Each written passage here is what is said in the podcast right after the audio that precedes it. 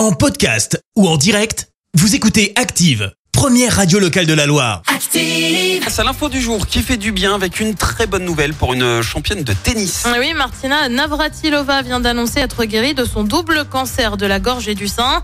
Après avoir remporté 18 titres du Grand Chelem, l'ancienne joueuse, aujourd'hui âgée euh, de 66 ans, a donc remporté une bataille encore plus difficile. L'ex numéro 1 mondial avait annoncé en janvier avoir été diagnostiquée d'un cancer de la gorge et du sein de stade 1. Après plusieurs mois de chimiothérapie, la tchèque naturalisée américaine a partagé sa joie d'être guérie. Quel soulagement, c'est ce qu'elle a notamment tweeté la semaine dernière, ajoutant le hashtag Bye Bye Cancer. Merci, vous avez écouté Active Radio, la première radio locale de la Loire. Active.